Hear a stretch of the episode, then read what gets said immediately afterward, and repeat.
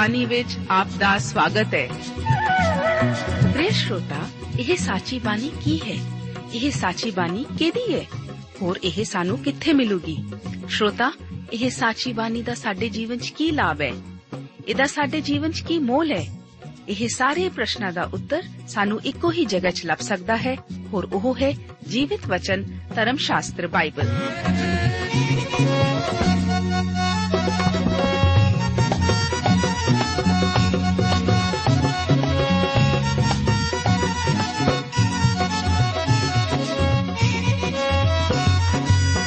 ਧਰਮ ਸ਼ਾਸਤਰ ਬਾਈਬਲ। ਉਹੀ ਜੀਵਿਤ ਵਚਨ ਦਾ ਅਸੀਂ ਇਸ ਕਾਰਜਕ੍ਰਮ ਵਿੱਚ ਅਧਿਐਨ ਕਰਾਂਗੇ।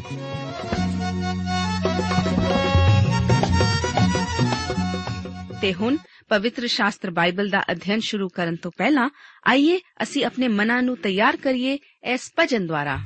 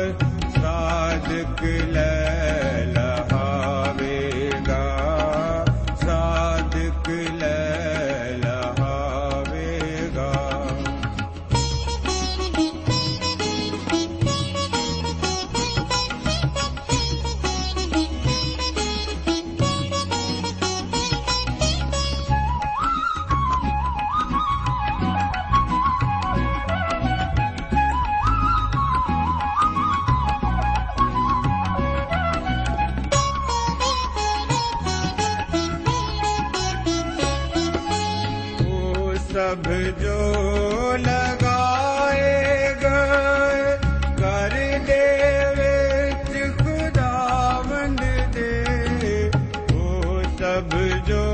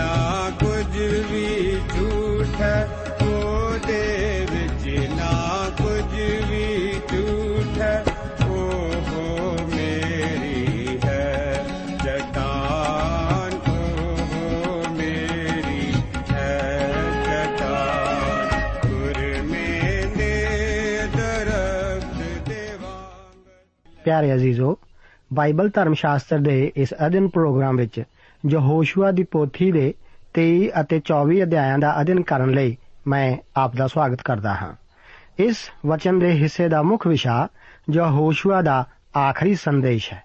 23 ਅਧਿਆਇ ਵਿੱਚ ਯਹੋਸ਼ੂਆ ਇਸਰਾਇਲ ਦੇ ਆਗੂਆਂ ਨੂੰ ਹੌਸਲੇ ਅਤੇ ਨਿਸ਼ਚਿਤਤਾ ਪਾਉਣ ਲਈ ਆਖਦਾ ਹੈ। ਫਿਰ ਇਸ ਤੋਂ ਬਾਅਦ 24 ਅਧਿਆਇ ਵਿੱਚ ਯਹੋਸ਼ੂਆ ਇਸਰਾਇਲ ਦੇ ਗੋਤਾਂ ਨੂੰ ਸ਼ੁੱਧੀਕਰਨ ਲਈ ਅਤੇ ਪਰਮੇਸ਼ਵਰ ਦੇ ਨੇਮ ਉੱਤੇ ਵਿਚਾਰ ਕਰਨ ਲਈ ਆਖਦਾ ਹੈ। ਇਹ ਅਧਿਆਇ ਯਹੋਸ਼ੂਆ ਦੀ ਮੌਤ ਨਾਲ ਸਮਾਪਤ ਹੁੰਦਾ ਹੈ। ਪਰਮੇਸ਼ਵਰ ਦੇ ਵਚਨ ਵਿੱਚ ਮੌਤ ਦੇ ਵਿਸਤਰ ਉੱਤੇ ਦਿੱਤਾ ਸੰਦੇਸ਼ ਅਕਸਰ ਕਰਕੇ ਬਹੁਤ ਜਾਣਿਆ ਪਛਾਣਿਆ ਹੁੰਦਾ ਹੈ। ਆਪ ਨੂੰ ਯਾਦ ਹੋਵੇਗਾ ਕਿ ਯਾਕੂਬ ਨੇ ਆਪਣੇ 12 ਪੁੱਤਰਾਂ ਨੂੰ ਆਪਣੇ ਆਲੇ ਦੁਆਲੇ ਇਕੱਠੇ ਹੋਣ ਲਈ ਬੁਲਾਇਆ ਸੀ। ਅਤੇ ਉਹਨਾਂ ਵਿੱਚੋਂ ਹਰੇਕ ਨਾਲ ਸੰਬੰਧਿਤ ਭਵਿੱਖਬਾਣੀਆਂ ਕੀਤੀਆਂ ਸਨ। ਇਸ ਤੋਂ ਬਾਅਦ ਮੂਸਾ ਨੇ 12 ਗੋਤਾਂ ਨੂੰ ਬੁਲਾਇਆ ਸੀ। ਇਹ 12 ਪੁੱਤਰ ਹੁਣ ਗੋਤ ਬਣ ਚੁੱਕੇ ਸਨ। ਮੂਸਾ ਨੇ ਵੀ ਇਹਨਾਂ ਨੂੰ ਬੁਲਾ ਕੇ ਅਸੀਸ ਦਿੱਤੀ ਸੀ। ਹੁਣ ਯਹੋਸ਼ੂਆ ਇਸ ਵਾਅਦੇ ਦੇ ਦੇਸ਼ ਵਿੱਚ 40 ਸਾਲਾਂ ਬਾਅਦ ਉਹਨਾਂ ਦਾ ਆਗੂ ਰਹਿ ਚੁੱਕਾ ਸੀ ਅਤੇ ਆਖਰ ਵਿੱਚ ਆਪਣੀ ਮੌਤ ਤੋਂ ਪਹਿਲਾਂ ਉਹਨਾਂ ਨੂੰ ਆਪਣਾ ਆਖਰੀ ਸੰਦੇਸ਼ ਦੇ ਰਿਹਾ ਹੈ। ਤੇ ਇਹ ਅਧਿਆਏ, ਉਸ ਦੀਆਂ 1 ਤੋਂ ਲੈ ਕੇ 10 ਆਇਤਾਂ ਦੇ ਵਚਨ ਇਸ ਪ੍ਰਕਾਰ ਹਨ। ਲਿਖਿਆ ਹੈ, ਐਉਂ ਹੋਇਆ, ਜਦ ਯਹੋਵਾ ਨੇ ਢੇਰ ਸਾਰੇ ਦਿਨਾਂ ਦੇ ਪਿੱਛੋਂ ਇਸਰਾਇਲ ਨੂੰ ਉਹਨਾਂ ਦੇ ਆਲੇ ਦੁਆਲੇ ਦੇ ਵੈਰੀਆਂ ਤੋਂ ਸੁਖ ਦਿੱਤਾ ਅਤੇ ਯਹੋਸ਼ੂਆ ਬੁੱਢਾ ਅਤੇ ਵੱਡੀ ਉਮਰ ਦਾ ਹੋ ਗਿਆ, ਤਾਂ ਯਹੋਸ਼ੂਆ ਨੇ ਇਸਰਾਇਲ ਦੇ ਸਾਰੇ ਬਜ਼ੁਰਗਾਂ, ਸਰਦਾਰਾਂ ਨਿਆਂਕਾਰਾਂ ਅਤੇ ਹੁੱਦੇਦਾਰਾਂ ਨੂੰ ਸੱਦ ਕੇ ਆਖਿਆ, ਮੈਂ ਬੁੱਢਾ ਅਤੇ ਵੱਡੀ ਉਮਰ ਦਾ ਹੋ ਗਿਆ ਹਾਂ। ਜੋ ਕੁਝ ਯਹੋਵਾ ਤੁਹਾਡੇ ਪਰਮੇਸ਼ਵਰ ਨੇ ਇਹਨਾਂ ਸਾਰੀਆਂ ਕੌਮਾਂ ਨਾਲ ਤੁਹਾਡੇ ਕਾਰਨ ਕੀਤਾ, ਤੁਸੀਂ ਵੇਖ ਲਿਆ ਹੈ, ਕਿਉਂ ਜੋ ਯਹੋਵਾ ਤੁਹਾਡਾ ਪਰਮੇਸ਼ਵਰ ਹੀ ਤੁਹਾਡੇ ਲਈ ਲੜਿਆ ਹੈ। ਵੇਖੋ, ਮੈਂ ਤੁਹਾਡੇ ਲਈ ਇਹਨਾਂ ਬਾਕੀ ਦੀਆਂ ਕੌਮਾਂ ਨੂੰ ਤੁਹਾਡਿਆਂ ਗੋਤਾਂ ਅਨੁਸਾਰ ਮਿਲਖ ਵਿੱਚ ਵੰਡ ਦਿੱਤਾ ਹੈ। ਅਰਥਾਤ ਜਰਦਨ ਤੋਂ ਵੱਡੇ ਸਮੁੰਦਰ ਤੀਕ, ਸੂਰਜ ਦੇ ਲਹਿੰਦੇ ਪਾਸੇ ਵੱਲ ਨੂੰ ਸਾਰੀਆਂ ਕੌਮਾਂ ਸਣੇ, ਜਿਹੜੀਆਂ ਮੈਂ ਵੱਡ ਛੱਡੀਆਂ ਸਨ। ਯਹੋਵਾ ਤੁਹਾਡਾ ਪਰਮੇਸ਼ਵਰ ਹੀ ਉਹਨਾਂ ਨੂੰ ਤੁਹਾਡੇ ਅੱਗੋਂ ਧੱਕ ਦੇਵੇਗਾ ਅਤੇ ਉਹਨਾਂ ਨੂੰ ਤੁਹਾਡੇ ਅੱਗੋਂ ਕੱਢ ਦੇਵੇਗਾ। ਤਾਂ ਤੁਸੀਂ ਉਹਨਾਂ ਦੇ ਦੇਸ਼ ਉੱਤੇ ਕਬਜ਼ਾ ਕਰ ਲਓਗੇ, ਜਿਵੇਂ ਯਹੋਵਾ ਤੁਹਾਡੇ ਪਰਮੇਸ਼ਵਰ ਨੇ ਤੁਹਾਡੇ ਨਾਲ ਵਚਨ ਕੀਤਾ ਸੀ। ਸੋ ਬਹੁਤ ਤਕੜੇ ਹੋਵੋ ਅਤੇ ਮੂਸਾ ਦੀ ਵਿਵਸਥਾ ਦੀ ਪੋਥੀ ਦੀ ਸਾਰੀ ਲਿਖਤ ਨੂੰ ਪੂਰਾ ਕਰਕੇ ਪਾਲਣਾ ਕਰੋ, ਤਾਂ ਜੋ ਤੁਸੀਂ ਉਸ ਤੋਂ ਸੱਜੇ ਖੱਬੇ ਨਾ ਮੁੜ ਸਕੋ। ਇਸ ਲਈ ਕਿ ਤੁਸੀਂ ਇਹਨਾਂ ਕੌਮਾਂ ਦੇ ਵਿੱਚ ਨਾ ਵੜੋ ਜਿਹੜੀਆਂ ਤੁਹਾਡੇ ਵਿੱਚ ਬਾਕੀ ਰਹਿ ਗਈਆਂ ਹਨ। ਅਤੇ ਤੁਸੀਂ ਉਹਨਾਂ ਦੇ ਦੇਵਤਿਆਂ ਦਾ ਨਾਮ ਵੀ ਨਾ ਉਚਰੋ। ਨਾ ਉਹਨਾਂ ਦੀ ਸੌਂ ਖਵਾਓ, ਨਾ ਉਹਨਾਂ ਦੀ ਉਪਾਸਨਾ ਕਰੋ ਅਤੇ ਨਾ ਉਹਨਾਂ ਦੇ ਅੱਗੇ ਮੱਥਾ ਟੇਕੋ।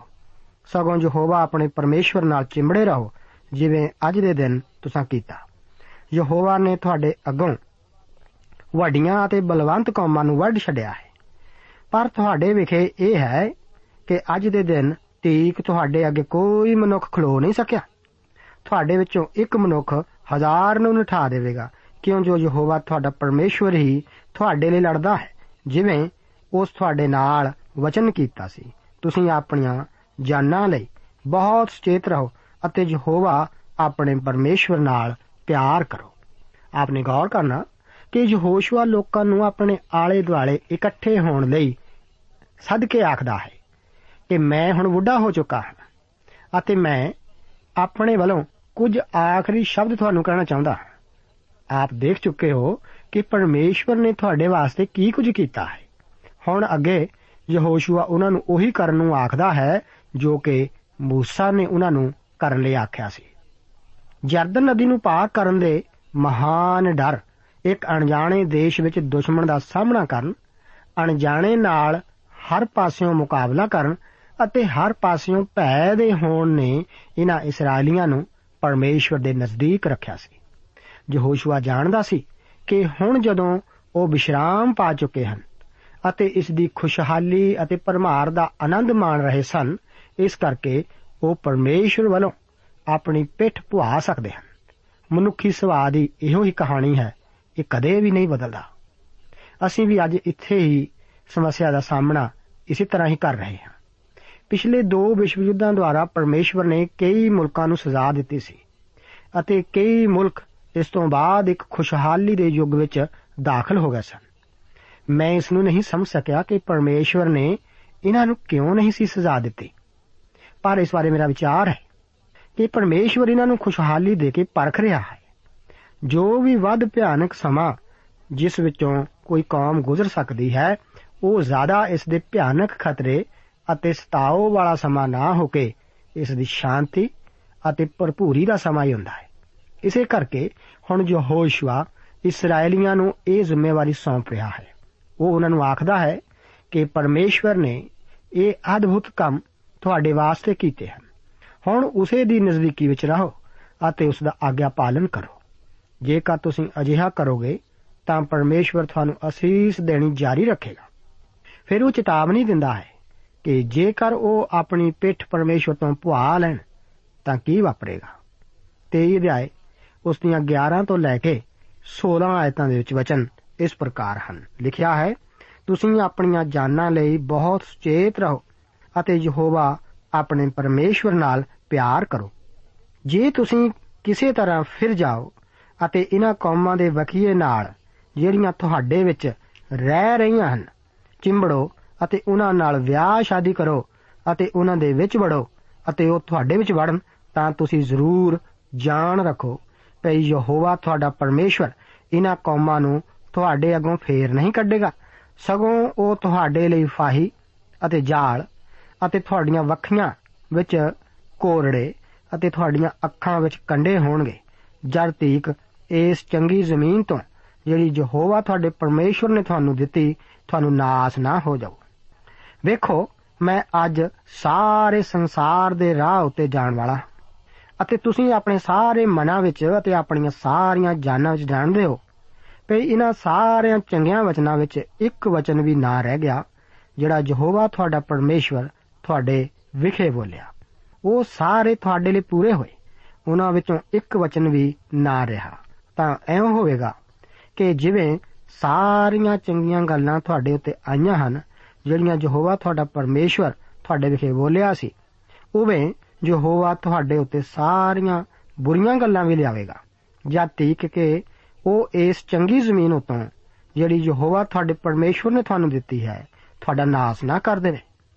ਜਦ ਤੁਸੀਂ ਯਹੋਵਾ ਆਪਣੇ ਪਰਮੇਸ਼ਵਰ ਦੇ ਨੇਮ ਦੀ ਉਲੰਘਣਾ ਕਰੋਗੇ, ਜਿਹਦਾ ਉਸਨੇ ਤੁਹਾਨੂੰ ਹੁਕਮ ਦਿੱਤਾ ਸੀ, ਅਤੇ ਤੁਸੀਂ ਜਾ ਕੇ ਦੂਜੇ ਦੇਵਤਿਆਂ ਦੀ ਉਪਾਸਨਾ ਕਰੋਗੇ, ਅਤੇ ਉਹਨਾਂ ਦੇ ਅੱਗੇ ਮੱਥਾ ਟੇਕੋਗੇ ਤਾਂ ਯਹੋਵਾ ਦਾ ਕ੍ਰੋਧ ਤੁਹਾਡੇ ਉੱਤੇ ਭੜਕ ਉੱਠੇਗਾ ਅਤੇ ਤੁਸੀਂ ਛੇਤੀ ਨਾਲ ਇਸ ਚੰਗੀ ਧਰਤੀ ਦੇ ਉੱਤੋਂ ਜਿਹੜੀ ਉਸਨੇ ਤੁਹਾਨੂੰ ਦਿੱਤੀ ਹੈ, ਨਾਸ ਹੋ ਜਾਓਗੇ। ਯਹੋਸ਼ੂਆ ਬਾਰ-ਬਾਰ ਇਸرائیਲੀਆਂ ਨੂੰ ਚੇਤਾਵਨੀ ਦੇ ਰਿਹਾ ਹੈ ਕਿ ਅਜਿਹਾ ਕਰਨ ਨਾਲ ਪਰਮੇਸ਼ਵਰ ਦੀ ਸਜ਼ਾ ਉਹਨਾਂ ਉੱਤੇ ਆ ਪਵੇਗੀ।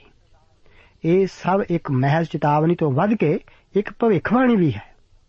ਜਿਵੇਂ ਕਿ ਅਸੀਂ ਹੁਣ ਜਾਣਦੇ ਵੀ ਹਾਂ ਕਿ ਇਸੀ ਭਵਿੱਖਬਾਣੀ ਦੁਆਰਾ ਹੁਣ ਇੱਕ ਇਤਿਹਾਸ ਰਚਿਆ ਜਾ ਚੁੱਕਾ ਹੈ। 24 ਅਧਿਆਏ ਵਿੱਚ ਯਹੋਸ਼ੂਆ ਦੁਬਾਰਾ ਫਿਰ ਲੋਕਾਂ ਨੂੰ ਇਕੱਠੇ ਕਰਦਾ ਹੈ ਅਤੇ ਉਹ ਆਪਣੇ ਆਪ ਨੂੰ ਪਰਮੇਸ਼ਵਰ ਦੇ ਸਾਹਮਣੇ ਉਪਸਥਿਤ ਕਰਦੇ ਹਨ। ਯਹੋਸ਼ੂਆ ਹੁਣ ਉਹਨਾਂ ਨੂੰ ਪਰਮੇਸ਼ਵਰ ਵੱਲੋਂ ਸੰਖੇਪ ਇਤਿਹਾਸ ਦੀ ਝਲਕ ਦਿਖਾਉਂਦਾ ਹੈ ਅਤੇ ਇਸ ਦੇ ਨਾਲ-ਨਾਲ ਪਰਮੇਸ਼ਵਰ ਦੇ ਉਹਨਾਂ ਨਾਲ ਦਿਆਲੂ ਹੋਣ ਦੇ ਵਤੀਰੇ ਦਾ ਵਰਣਨ ਵੀ ਕਰਦਾ ਹੈ। 24 ਅਧਿਆਏ ਉਸ ਦੀਆਂ 1 ਤੋਂ ਲੈ ਕੇ 7 ਆਇਤਾਂ ਦੇ ਵਚਨ ਇਸ ਪ੍ਰਕਾਰ ਹਨ। ਲਿਖਿਆ ਹੈ, ਤਾਂ ਯਹੋਸ਼ੂਆ ਨੇ ਇਸਰਾਇਲ ਦੇ ਸਾਰਿਆਂ ਗੋਤਾਂ ਨੂੰ ਸ਼ਕਮ ਵਿੱਚ ਇਕੱਠਾ ਕੀਤਾ ਅਤੇ ਇਸਰਾਇਲ ਦੇ ਬਜ਼ੁਰਗਾਂ, ਸਰਦਾਰਾਂ, ਨਿਆਂਕਾਰਾਂ ਅਤੇ ਹੁੱਦੇਦਾਰਾਂ ਨੂੰ ਸੱਦਿਆ ਅਤੇ ਉਹ ਆਪਣੇ ਆਪ ਪਰਮੇਸ਼ਵਰ ਦੇ ਅੱਗੇ ਹਾਜ਼ਰ ਹੋ ਗਏ।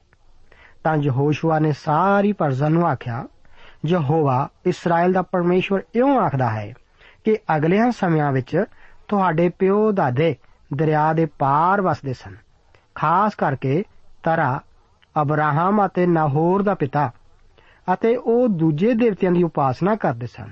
ਪਰ ਮੈਂ ਤੁਹਾਡੇ ਪਿਤਾ ਅਬਰਾਹਮ ਨੂੰ ਦਰਿਆ ਦੇ ਪਾਰੋਂ ਕਨਾਨ ਦੇ ਦੇਸ਼ ਵਿੱਚੋਂ ਦੀ ਲੈ ਕੇ ਆਇਆ ਅਤੇ ਮੈਂ ਉਸ ਦੀ ਅੰਸ਼ ਨੂੰ ਵਧਾਇਆ ਅਤੇ ਉਸ ਨੂੰ ਇਸਹਾਕ ਦਿੱਤਾ ਅਤੇ ਇਸਹਾਕ ਨੂੰ ਮੈਂ ਯਾਕੂਬ ਅਤੇ ਇਸਾਓ ਦਿੱਤੇ ਅਤੇ ਇਸਾਓ ਨੂੰ ਮੈਂ ਸਈਰ ਪਰਬਤ ਕਬਜ਼ਾ ਕਰਨ ਨੂੰ ਦਿੱਤਾ ਪਰ ਯਾਕੂਬ ਅਤੇ ਉਸ ਦੀ ਅੰਸ਼ ਮਿਸਰ ਵਿੱਚ ਉਤਰ ਗਈ ਫਿਰ ਮੈਂ موسی ਅਤੇ ਹਾਰੂਨ ਨੂੰ ਘੱਲਿਆ ਅਤੇ ਮਿਸਰ ਨੂੰ ਮੈਂ ਬਵਾ ਨਾਲ ਮਾਰਿਆ ਜਿਵੇਂ ਮੈਂ ਉਸ ਵਿੱਚ ਕੀਤਾ ਅਤੇ ਪਿੱਛੋਂ ਮੈਂ ਤੁਹਾਨੂੰ ਕੱਢ ਲਿਆ ਅਤੇ ਮੈਂ ਤੁਹਾਡੇ ਪਿਓ ਦਾਦਿਆਂ ਨੂੰ ਮਿਸਰ ਤੋਂ ਕੱਢਿਆ ਅਤੇ ਤੁਸੀਂ ਸਮੁੰਦਰ ਤੀਕ ਆਏ ਤਾਂ ਮਿਸਰੀਆਂ ਨੇ ਤੁਹਾਡੇ ਪਿਓ ਦਾਦਿਆਂ ਦਾ ਰਥਾਂ ਅਤੇ ਘੋੜਸਵਾਰਾਂ ਨਾਲ ਲਾਲ ਸਮੁੰਦਰ ਤੀਕ ਪਿਛਾ ਕੀਤਾ ਜਦ ਉਹਨਾਂ ਨੇ ਯਹੋਵਾ ਅੱਗੇ ਤਰਲਾ ਪਾਇਆ ਤਾਂ ਉਸ ਨੇ ਤੁਹਾਡੇ ਵਿੱਚ ਅਤੇ ਮਿਸਰੀਆਂ ਵਿੱਚ ਹਨੇਰ ਘੁੱਪ ਕਰ ਦਿੱਤਾ ਅਤੇ ਉਹਨਾਂ ਉੱਤੇ ਸਮੁੰਦਰ ਨੂੰ ਛੱਡ ਦਿੱਤਾ, ਜਿਸ ਉਹਨਾਂ ਨੂੰ ਢੱਕ ਲਿਆ ਅਤੇ ਜੋ ਕੁਝ ਮੈਂ ਮਿਸਰ ਵਿੱਚ ਕੀਤਾ, ਤੁਸੀਂ ਆਪਣੀ ਅੱਖੀਂ ਵੇਖਿਆ, ਤਾਂ ਤੁਸੀਂ ਢੇਰ ਸਾਰੇ ਦਿਨ ਤੀਕ ਉਜਾੜ ਵਿੱਚ ਰਹੇ।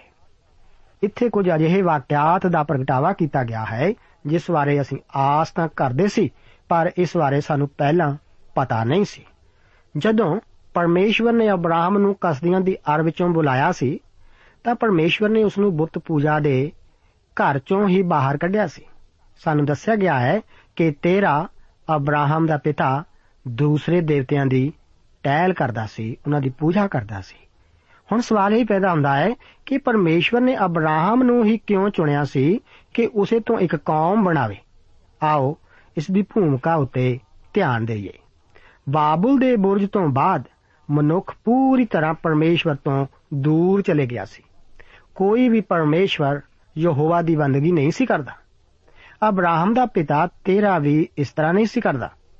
ਜਦੋਂ ਪਰਮੇਸ਼ਵਰ ਨੇ ਬੋਲੀਆਂ ਵਿੱਚ ਗੜਬੜ ਪੈਦਾ ਕੀਤੀ ਸੀ, ਤਾਂ ਲੋਕ ਹਰ ਪਾਸੇ ਵਿਖਰ ਗਏ ਸਨ। ਅਤੇ ਜਦੋਂ ਇਹ ਲੋਕ ਵਿਖਰੇ ਸਨ, ਤਦ ਉਹ ਆਪਣੇ ਨਾਲ ਸੱਚੇ ਅਤੇ ਜ਼ਿੰਦਾ ਪਰਮੇਸ਼ਵਰ ਦਾ ਗਿਆਨ ਵੀ ਲੈ ਕੇ ਗਏ ਸਨ। ਇਹੋ ਹੀ ਕਾਰਨ ਸੀ ਕਿ ਅੱਜ ਗੈਰ ਕੌਮਾਂ ਨੂੰ ਵੀ ਸੱਚੇ ਪਰਮੇਸ਼ਵਰ ਦਾ ਗਿਆਨ ਹੈ। ਭਾਵੇਂ ਉਹ ਉਸ ਦੀ ਬੰਦਗੀ ਨਹੀਂ ਕਰਦੀਆਂ। ਬਾਬਲ ਦੀ ਘਟਨਾ ਤੋਂ ਬਾਅਦ ਲੋਕ ਪੂਰੀ ਤਰ੍ਹਾਂ ਪਰਮੇਸ਼ਵਰ ਤੋਂ ਦੂਰ ਚਲੇ ਗਏ ਸਨ। ਹੁਣ ਪਰਮੇਸ਼ਵਰ ਕੀ ਕਰੇਗਾ? ਜਦੋਂ ਕਿ ਉਸ ਦੇ ਆਪਣੇ ਵਿਅਕਤੀਤਵ ਉਸ ਦੇ ਗੁਣਾ ਅਤੇ ਉਸ ਦੇ ਆਚਰਣ ਨਾਲ ਮੇਲ ਖਾਂਦਾ ਹੋਵੇ। ਉਹ ਮਨੁੱਖ ਜਾਤੀ ਨੂੰ ਸਜ਼ਾ ਦੇ ਇਸ ਧਰਤੀ ਤੋਂ ਖਤਮ ਕਰ ਸਕਦਾ ਸੀ। ਜੇਕਰ ਉਹ ਚਾਹੁੰਦਾ ਤਾਂ ਧਰਤੀ ਨੂੰ ਚੰਦ ਦੀ ਤਰ੍ਹਾਂ ਵੀਰਾਨ ਕਰ ਸਕਦਾ ਸੀ। ਪਰ ਉਸਨੇ ਅਜਿਹਾ ਨਹੀਂ ਕੀਤਾ। ਉਹ ਮਨੁੱਖ ਜਾਤੀ ਦਾ ਸੁਧਾਰ ਕਰੇਗਾ। ਉਹ ਇਹ ਸਭ ਕੁਝ ਇੱਕ ਵਿਅਕਤੀ ਦੁਆਰਾ ਆਰੰਭ ਕਰੇਗਾ। ਉਹ ਵਿਅਕਤੀ ਅਬਰਾਹਮ ਸੀ, ਜਿਸ ਦੇ ਦਿਲ ਵਿੱਚ ਸੱਚੇ ਅਤੇ ਜ਼ਿੰਦਾ ਪਰਮੇਸ਼ਰ ਨੂੰ ਜਾਣਨ ਦੀ ਜ਼ਰੂਰਤ ਹੋਣੀ ਚਾਹੀਦੀ ਸੀ। ਜਦੋਂ ਪਰਮੇਸ਼ਰ ਨੇ ਉਸ ਨੂੰ ਬੁਲਾਇਆ ਸੀ, ਤਾਂ ਉਸ ਨੂੰ ਅਰ ਸ਼ਹਿਰ ਅਤੇ ਉਸ ਦੇ ਸਾਰੇ ਪਰਿਵਾਰ ਨੂੰ ਛੱਡਣ ਲਈ ਆਖਿਆ ਸੀ। ਹੁਣ ਅਸੀਂ ਜਾਣਦੇ ਹਾਂ ਕਿ ਅਜਿਹਾ ਕਿਉਂ ਸੀ? ਤੇਰਾ ਅਬਰਾਹਮ ਦਾ ਪਿਤਾ ਇੱਕ ਬੁੱਤ ਪੂਜਕ ਸੀ।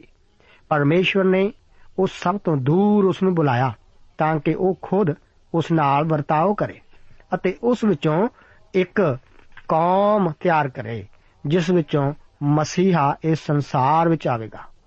ਪਰਮੇਸ਼ਵਰ ਇਸ ਕੌਮ ਨੂੰ ਮਿਸਰ ਵਿੱਚ ਤਿਆਰ ਕੀਤਾ। ਦੋਸਤੋ, ਜਦੋਂ ਪਰਮੇਸ਼ਵਰ ਆਪ ਅਤੇ ਮੇਰੇ ਵਿੱਚੋਂ ਕੁਝ ਉਸਾਰਨ ਜਾ ਰਿਹਾ ਹੈ ਤਾਂ ਉਹ ਅਜਿਹਾ ਸਾਨੂੰ ਅੱਗ ਵਿੱਚ ਹੀ ਤਾਕੇ ਹੀ ਕਰੇਗਾ। ਮੈਂ ਆਪ ਨੂੰ ਭਰੋਸਾ ਦਿਵਾਉਂਦਾ ਹਾਂ ਕਿ ਉਹ ਅਜਿਹਾ ਸਾਡੀਆਂ ਸਮਕਾਲੀ ਕ੍ਰਿਸਿਆਵਾਂ ਦੇ ਨਾਮਰਦ ਲਾੜ ਪਿਆਰ ਨਾਲ ਨਹੀਂ ਕਰੇਗਾ। 24 ਦੇ ਆਏ ਉਸ ਦੀਆਂ 13 ਤੋਂ ਲੈ ਕੇ 17 ਆਇਤਾਂ ਦੇ ਵਚਨ ਇਸ ਪ੍ਰਕਾਰ ਹਨ। ਲਿਖਿਆ ਹੈ, ਅਤੇ ਮੈਂ ਤੁਹਾਨੂੰ ਇੱਕ ਦੇਸ਼ ਦਿੱਤਾ ਜਿਹਦੇ ਉੱਤੇ ਤੁਸੀਂ ਮਿਹਨਤ ਨਹੀਂ ਕੀਤੀ ਅਤੇ ਸ਼ਹਿਰ ਜਿਹੜੇ ਤੁਸੀਂ ਨਹੀਂ ਉਸਾਰੇ ਪਰ ਤੁਸੀਂ ਉਹਨਾਂ ਦੇ ਵਿੱਚ ਵਸ ਗਏ। ਅੰਗੂਰੀ ਬਾਗਾਂ ਤੇ ਜੈਤੂਨੀ ਬਾਗਾਂ ਤੋਂ ਤੁਸੀਂ ਖਾਂਦੇ ਰਹੇ ਹੋ। ਜਿਹੜੇ ਤੁਸੀਂ ਨਹੀਂ ਲਾਏ, ਹੁਣ ਯਹੋਵਾ ਤੋਂ ਡਰੋ ਅਤੇ ਉਸ ਦੀ ਉਪਾਸਨਾ ਸਿਧਾਈ ਅਤੇ ਸਚਾਈ ਨਾਲ ਕਰੋ। ਉਹਨਾਂ ਦੇਵਤਿਆਂ ਨੂੰ, ਜਿਨ੍ਹਾਂ ਦੀ ਉਪਾਸਨਾ ਤੁਹਾਡੇ ਪਿਓ ਦਾਦੇ ਦਰਿਆ ਪਾਰ ਅਤੇ ਮਿਸਰ ਵਿੱਚ ਕਰਦੇ ਸਨ, ਕੱਢ ਦਿਓ ਅਤੇ ਯਹੋਵਾ ਹੀ ਦੀ ਉਪਾਸਨਾ ਕਰੋ। ਅਤੇ ਜੇ ਤੁਹਾਡੀ ਨਿਗਾਹ ਵਿੱਚ ਯਹੋਵਾ ਦੀ ਉਪਾਸਨਾ ਬੁਰੀ ਹੈ, ਤਾਂ ਅੱਜ ਤੁਸੀਂ ਉਸ ਨੂੰ ਚੁਣ ਲਓ। ਜਿਹਦੀ ਉਪਾਸਨਾ ਤੁਸੀਂ ਕਰੋਗੇ, ਭਾਵੇਂ ਉਹ ਦੇਵਤੇ ਜਿਨ੍ਹਾਂ ਦੀ ਤੁਹਾਡੇ ਪਿਓ ਦਾਦੇ ਜਦੋਂ ਦਰਿਆ ਪਾਰ ਸਨ, ਉਪਾਸਨਾ ਕਰਦੇ ਸਨ। ਭਾਵੇਂ ਅਮੋਰੀਆਂ ਦੇ ਦੇਵਤਿਆਂ ਦੀ, ਜਿਨ੍ਹਾਂ ਦੇ ਦੇਸ਼ ਵਿੱਚ ਤੁਸੀਂ ਵਸਦੇ ਹੋ, ਪਰ ਮੈਂ ਅਤੇ ਮੇਰਾ ਘਰਾਣਾ ਤਾਂ ਯਹੋਵਾ ਹੀ ਦੀ ਉਪਾਸਨਾ ਕਰਾਂਗੇ। ਤਾਂ ਪਰਜਾ ਨੇ ਉੱਤਰ ਦਿੱਤਾ ਕਿ ਇਹ ਸਾਥੋਂ ਦੂਰ ਰਹੇ, ਜੋ ਅਸੀਂ ਯਹੋਵਾ ਨੂੰ ਛੱਡ ਕੇ ਦੂਜੇ ਦੇਵਤਿਆਂ ਦੀ ਉਪਾਸਨਾ ਕਰੀਏ। ਕਿਉਂ ਜੋ ਯਹੋਵਾ ਸਾਡਾ ਪਰਮੇਸ਼ਵਰ ਹੀ ਸਾਨੂੰ ਅਤੇ ਸਾਡੇ ਪਿਓ ਦਾਦਿਆਂ ਨੂੰ ਮਿਸਰ ਦੇਸ਼ ਤੋਂ ਗੁਲਾਮੀ ਦੇ ਘਰੋਂ ਉਤਾਹਾਂ ਲੈ ਆਇਆ। ਅਤੇ ਸਾਡੇ ਵੇਖਦਿਆਂ ਇਹ ਵੱਡੇ ਨਿਸ਼ਾਨ ਵਿਖਾਏ ਅਤੇ ਉਸ ਸਾਰੇ ਰਾਹ ਵਿੱਚ ਜਿੱਥੋਂ ਦੀ ਅਸੀਂ ਲੰਘੇ ਅਤੇ ਸਾਰੇ ਲੋਕਾਂ ਵਿੱਚ ਜਿਨ੍ਹਾਂ ਦੇ ਵਿੱਚ ਦੀ ਅਸੀਂ ਆਏ, ਸਾਨੂੰ ਬਚਾ ਕੇ ਰੱਖਿਆ। ਪਰਮੇਸ਼ਵਰ ਇਸرائیਲੀਆਂ ਦੀ ਸਾਮ ਸੰਭਾਲ ਦਾ ਜ਼ਿਕਰ ਜਾਰੀ ਰੱਖਦਾ ਹੈ। ਪਰਮੇਸ਼ਵਰ ਨੇ ਉਹਨਾਂ ਨੂੰ ਅਮੋਰੀਆਂ ਤੋਂ ਛੁਡਾਇਆ ਸੀ ਅਤੇ ਉਹਨਾਂ ਨੂੰ ਯੁੱਧ ਕਰਨ ਨੂੰ ਆਏ ਸੀ ਅਤੇ ਬਿਲਾਮ ਤੋਂ ਵੀ ਬਚਾਇਆ ਜੋ ਕਿ ਉਸ ਨੂੰ ਸਰਾਪ ਦੇਣਾ ਚਾਹੁੰਦਾ ਸੀ। ਪਰਮੇਸ਼ਵਰ ਨੇ ਹੀ ਉਹਨਾਂ ਨੂੰ ਜਰਦਨ ਤੋਂ ਪਾਰ ਲਿਆਂਦਾ ਸੀ ਅਤੇ ਵਾਅਦੇ ਦੇ ਦੇਸ਼ ਦੇ ਵਾਸੀਆਂ ਤੋਂ ਉਹਨਾਂ ਨੂੰ ਬਚਾਇਆ ਸੀ, ਜੋ ਕਿ ਉਹਨਾਂ ਦੇ ਵਿਰੁੱਧ ਲੜਨ ਨੂੰ ਨਿਕਲੇ ਸਨ। ਹੁਣ ਇਸرائیਲੀ ਵਾਅਦੇ ਦੇ ਦੇਸ਼ ਵਿੱਚ ਵਸ ਗਏ ਹਨ। ਪਰ ਉਹਨਾਂ ਨੇ ਅਜੇ ਆਪਣੇ ਆਲੇ ਦੁਆਲੇ ਦੀ ਸਭਿਅਤਾ ਤੋਂ ਛੁਟਕਾਰਾ ਨਹੀਂ ਸੀ ਪਾਇਆ ਅਤੇ ਉਹ ਬੁੱਤ ਪੂਜਾ ਵਿੱਚ ਘਿਰੇ ਹੋਏ ਸਨ। ਉਹ ਤਾਂ ਅਸਲ ਵਿੱਚ ਖਤਰੇ ਵਿੱਚ ਘਿਰੇ ਹੋਏ ਸਨ। ਇਸ ਨੂੰ ਜਾਣਦੇ ਹੋਏ ਯਹੋਸ਼ੂਆ ਉਹਨਾਂ ਨੂੰ ਪਰਮੇਸ਼ਵਰ ਅਗੇ ਅਸਲੀ ਸਮਰਪਣ ਨਾਲ ਮੁੜਨ ਲਈ ਆਖਦਾ ਹੈ ਜਿਸ ਨਾਲ ਉਹ ਆਪਣੇ ਜੀਵਨ ਪੂਰੀ ਤਰ੍ਹਾਂ ਉਸ ਨੂੰ ਸੌਂਪ ਦੇਣ ਜਿੰਨਾ ਵੀ ਜ਼ਿਆਦਾ ਮੈਂ ਯਹੋਸ਼ੂਆ ਬਾਰੇ ਜਾਣਦਾ ਹਾਂ ਉਨਾ ਹੀ ਚੰਗੀ ਤਰ੍ਹਾਂ ਮੈਂ ਉਸ ਨੂੰ ਪਸੰਦ ਕਰਦਾ ਹਾਂ ਸਾਲਾਂ ਵਧੀ ਉਹ موسی ਦੇ ਨਾਲ ਰਿਹਾ ਇੱਕ ਤਰ੍ਹਾਂ ਉਹ ਉਸ موسی ਦੀ ਹੀ ਛੋਟੀ ਤਸਵੀਰ ਹੈ ਪਰ ਯਹੋਸ਼ੂਆ ਇੱਕ ਬੌਨਾ ਮੂਸਾ ਨਾ ਹੋ ਕੇ, ਉਹ ਤਾਂ ਕਾਫੀ ਮਹਾਨ ਡੀਲ ਡੋਲ ਵਾਲਾ ਮਨੁੱਖ ਹੈ। ਪਰਮੇਸ਼ਵਰ ਨੇ ਇਸ ਵਿਅਕਤੀ ਨੂੰ ਚੁਣਨ ਵਿੱਚ ਕੋਈ ਗਲਤੀ ਨਹੀਂ ਸੀ ਕੀਤੀ। ਯਹੋਸ਼ੂਆ ਭਾਵੇਂ ਇੱਕ ਔਸਤਨ ਜਾਂ ਸਧਾਰਨ ਮਨੁੱਖ ਹੀ ਹੈ, ਪਰ ਇਹ ਪੁਸਤਕ ਇਸ ਨੂੰ ਪ੍ਰਗਟ ਕਰਦੀ ਹੈ ਕਿ ਇੱਕ ਔਸਤਨ ਵਿਅਕਤੀ ਜੋ ਕਿ ਪਰਮੇਸ਼ਵਰ ਦੇ ਪ੍ਰਤੀ ਸਮਰਪਿਤ ਹੋਵੇ, ਉਹ ਪਰਮੇਸ਼ਵਰ ਦੁਆਰਾ ਬਹੁਤਾਇਤ ਨਾਲ ਇਸਤੇਮਾਲ ਕੀਤਾ ਜਾ ਸਕਦਾ ਹੈ। ਉਹ ਇਸ ਕੌਮ ਦੇ ਲੋਕਾਂ ਨੂੰ ਆਖਦਾ ਹੈ ਕਿ ਤੁਸੀਂ ਆਪਣੇ ਪਿਓ ਦਾਦਿਆਂ ਦੇ ਦੇਵਤਿਆਂ ਵੱਲ ਮੁੜਨਾ ਚਾਹੁੰਦੇ ਹੋ? ਉਹ ਗੈਰ ਦੇਸ਼ਾਂ ਦੇ ਦੇਵਤੇ ਜਿਨ੍ਹਾਂ ਦੀ ਪੂਜਾ ਉਹਨਾਂ ਨੇ ਕੀਤੀ ਸੀ। ਜਾਂ ਫਿਰ ਕੀ ਤੁਸੀਂ ਅਮੋਰੀਆਂ ਦੇ ਦੇਵਤਿਆਂ ਵੱਲ ਦੀ ਉਪਾਸਨਾ ਕਰਨਾ ਚਾਹੁੰਦੇ ਹੋ? ਜੋ ਵੀ ਤੁਸੀਂ ਚਾਹੋ ਚੁਣ ਸਕਦੇ ਹੋ। ਪਰ ਮੈਂ ਅਤੇ ਮੇਰੇ ਘਰਾਣੇ ਨੇ ਤਾਂ ਆਪਣੇ ਵਾਸਤੇ ਚੁਣ ਲਿਆ ਹੈ ਕਿ ਅਸੀਂ ਤਾਂ ਯਹੋਵਾ ਪਰਮੇਸ਼ਵਰ ਦੀ ਹੀ ਉਪਾਸਨਾ ਕਰਨੀ ਹੈ। ਦੋਸਤੋ ਇਹ ਇਸرائیਲੀਆਂ ਅਗੇ ਇੱਕ ਮਹਾਨ ਚੇਤਾਵਨੀ ਸੀ, ਤਾਂ ਜੋ ਉਹ ਪਰਮੇਸ਼ਵਰ ਨਾਲ ਬੰਨੇ ਆਪਣੇ ਨੇਮ ਉਤੇ ਵਿਚਾਰ ਕਰਨ। ਲੋਕਾਂ ਦੇ ਜਵਾਬ ਵੱਲ ਧਿਆਨ ਦਿਓ। ਆਪ ਸੋਚੋਗੇ ਕਿ ਪਰਮੇਸ਼ਵਰ ਨੇ ਤਾਂ ਬੜੇ ਅਨੋਖੇ ਤਰੀਕੇ ਨਾਲ ਉਹਨਾਂ ਦੀ ਅਗਵਾਈ ਕੀਤੀ ਸੀ, ਅਤੇ ਹੁਣ ਉਹ ਉਸ ਦੀ ਨਜ਼ਦੀਕੀ ਵਿੱਚ ਰਹਿੰਦੇ ਹੋਏ ਉਸ ਦੀ ਉਪਾਸਨਾ ਕਰਨਗੇ। ਹਜ਼ਾਰਾਂ ਸਾਲ ਪਹਿਲੇ ਪਹਿਲੇ ਇਸرائیਲੀਆਂ ਵੱਲ ਉਂਗਲੀ ਕਰਨੀ ਆਸਾਨ ਹੈ, ਅਤੇ ਇਹ ਆਖਣਾ ਕਿ ਉਹ ਕਿੰਨੇ ਅਸਫਲ ਸਨ। ਪਰ ਸਾਡਾ ਅੱਜ ਕੀ ਹਾਲ ਹੈ? ਅਸੀਂ ਜਿੰਦਾ ਪਰਮੇਸ਼ਵਰ ਦੇ ਕਿੰਨੇ ਨੇੜੇ ਹਾਂ? 20 ਤੋਂ ਲੈ ਕੇ 21 ਆਇਤਾਂ ਦੇ ਵਚਨ ਵੀ ਇਸ ਬਾਰੇ ਦੱਸਦੇ ਹਨ। ਪਰਮੇਸ਼ਵਰ ਨੇ ਸਾਨੂੰ ਮਹਾਨ ਬਰਕਤਾਂ ਦਿੱਤੀਆਂ ਹਨ, ਪਰ ਫਿਰ ਵੀ ਲੋਕ ਇਨ੍ਹਾਂ ਲਾਪਰਵਾਹੀ ਦਾ ਜੀਵਨ ਬਿਤਾਉਂਦੇ ਹਨ। ਪਰ ਪਰਮੇਸ਼ਵਰ ਸਿਰਫ ਦਇਆ, ਪਿਆਰ ਅਤੇ ਆਰਾਮ ਦਾ ਪ੍ਰਭੂ ਹੀ ਨਹੀਂ, ਬਲਕਿ ਉਹ ਤਾਂ ਨਿਆਂ ਕਰਨ ਵਾਲਾ ਪਰਮੇਸ਼ਵਰ ਵੀ ਹੈ। ਜੋ ਵੀ ਯਹੋਸ਼ੂਆ ਨੇ ਲਿਖਿਆ, ਉਹ ਮੂਸਾ ਦੀਆਂ ਪਹਿਲੀਆਂ ਪੰਜ ਪੁਸਤਕਾਂ ਦੇ ਖਰੜੇ ਵਿੱਚ ਹੀ ਜੋੜ ਦਿੱਤਾ ਗਿਆ ਸੀ। ਹੁਣ ਅਸੀਂ ਯਹੋਸ਼ੂਆ ਦੇ ਜੀਵਨ ਦੇ ਅੰਤ ਵਿੱਚ ਪਹੁੰਚਦੇ ਹਾਂ। 29 ਤੋਂ ਲੈ ਕੇ 33 ਆਇਤਾਂ ਵਿੱਚ ਪਰਮੇਸ਼ਵਰ ਦੇ ਵਚਨ ਆਖਦੇ ਹਨ, ਤਾਂ ਐਉ ਹੋ ਕੇ ਇਹਨਾਂ ਗੱਲਾਂ ਦੇ ਪਿੱਛੋਂ ਨੂਨ ਦਾ ਪੁੱਤਰ ਯਹੋਸ਼ੂਆ ਯਹੋਵਾ ਦਾ ਦਾਸ ਚਲਾਣਾ ਕਰ ਗਿਆ। ਉਹ 110 ਵਰਿਆਂ ਦਾ ਸੀ। ਆਖਰੀ ਆਇਤ 33 ਆਇਤ ਵਿੱਚ ਵਚਨ ਹਨ, ਹਾਰੂਨ ਦਾ ਪੁੱਤਰ ਅਲ ਆਜ਼ਾਰ ਵੀ ਚਲਾਣਾ ਕਰ ਗਿਆ ਅਤੇ ਉਸ ਨੂੰ ਉਸ ਦੇ ਪੁੱਤਰ ਫਿਨਹਾਸ ਦੇ ਟਿੱਬੇ ਉੱਤੇ ਜਿਹੜਾ ਇਫਰਾਇਮ ਦੇ ਪਹਾੜੀ ਦੇਸ਼ ਵਿੱਚ ਹੈ, ਉਹਨੂੰ ਦਿੱਤਾ ਗਿਆ ਸੀ, ਦਫਨਾ ਦਿੱਤਾ। ਯਹੋਸ਼ੂਆ ਨੇ ਜੋ ਵੀਰਾਨ ਜਗ੍ਹਾ ਚੁਣੀ, ਉਸੇ ਵਿੱਚ ਦਫਨਾਇਆ ਗਿਆ ਸੀ। ਇਸ ਪਰਮੇਸ਼ਵਰ ਦਾ ਪੈਰ ਰੱਖਣ ਵਾਲੇ ਵਿਅਕਤੀ ਦੇ ਪ੍ਰਭਾਵ ਕਰਕੇ ਇਸਰਾਇਲ ਉਸ ਦੇ ਸਮੇਂ ਦੌਰਾਨ ਇਸرائیਲੀ ਪਰਮੇਸ਼ਵਰ ਦੀ ਸੇਵਾ ਕਰਦੇ ਰਹੇ ਸਨ। ਯੂਸਫ ਦੇ ਪੁੱਤਰ ਅਫਰੇਮ ਅਤੇ ਮਨਸ਼ੇ ਨੇ ਵੀ ਆਪਣੇ ਪਿਤਾ ਦੀਆਂ ਹੱਡੀਆਂ ਨੂੰ ਵਾਅਦੇ ਦੇ ਦੇਸ਼ ਵਿੱਚ ਦਫਨਾਉਣ ਦਾ ਵਾਅਦਾ ਕੀਤਾ ਸੀ ਕਿਉਂਕਿ ਉਸ ਦੇਸ਼ ਵਿੱਚ ਯੂਸਫ ਦੁਬਾਰਾ ਜ਼ਿੰਦਾ ਕੀਤੇ ਜਾਣ ਦੀ ਆਸ ਰੱਖਦਾ ਸੀ ਇਹ ਪੁਸਤਕ موسی ਦੀ ਮੌਤ ਨਾਲ ਖੁੱਲ ਕੇ ਯਹੋਸ਼ੂਆ ਤੇ ਅਲਾਜ਼ਾਰ ਦੀ ਮੌਤ ਨਾਲ ਸਮਾਪਤ ਹੁੰਦੀ ਹੈ ਅੱਗੇ ਨਿਆਂਇਆਂ ਦੀ ਪੁਸਤਕ ਬਾਰੇ ਵਿਚਾਰ ਕੀਤਾ ਜਾਵੇਗਾ ਪ੍ਰਭੂ ਆਪ ਨੂੰ ਅੱਜ ਦੇ ਨਾ ਵਚਨਾਂ ਨਾਲ ਬਰਕਤ ਦੇਵੇ